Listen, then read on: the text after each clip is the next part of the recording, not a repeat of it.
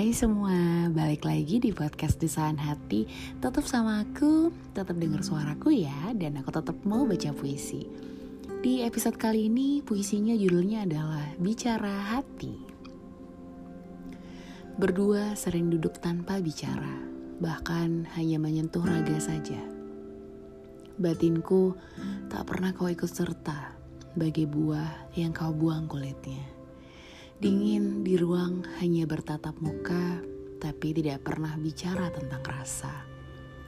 Hanya aku yang hangat bisa meraba, kau hanya menikmati indahnya mata. Sering aku tampak sama sekali hampa, hanya saja aku selalu yang bahagia. Mungkin kau juga, tapi sekedarnya saja. Sampai kau bilang, aku ini buruk rupa.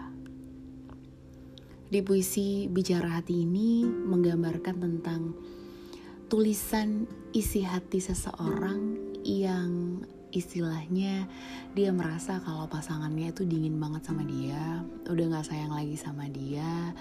Terus pada akhirnya pasangannya itu bilang kalau misalnya dia gak diinginkan lagi di sampingnya. Ya bisa dibilang hambar lah ya hubungannya.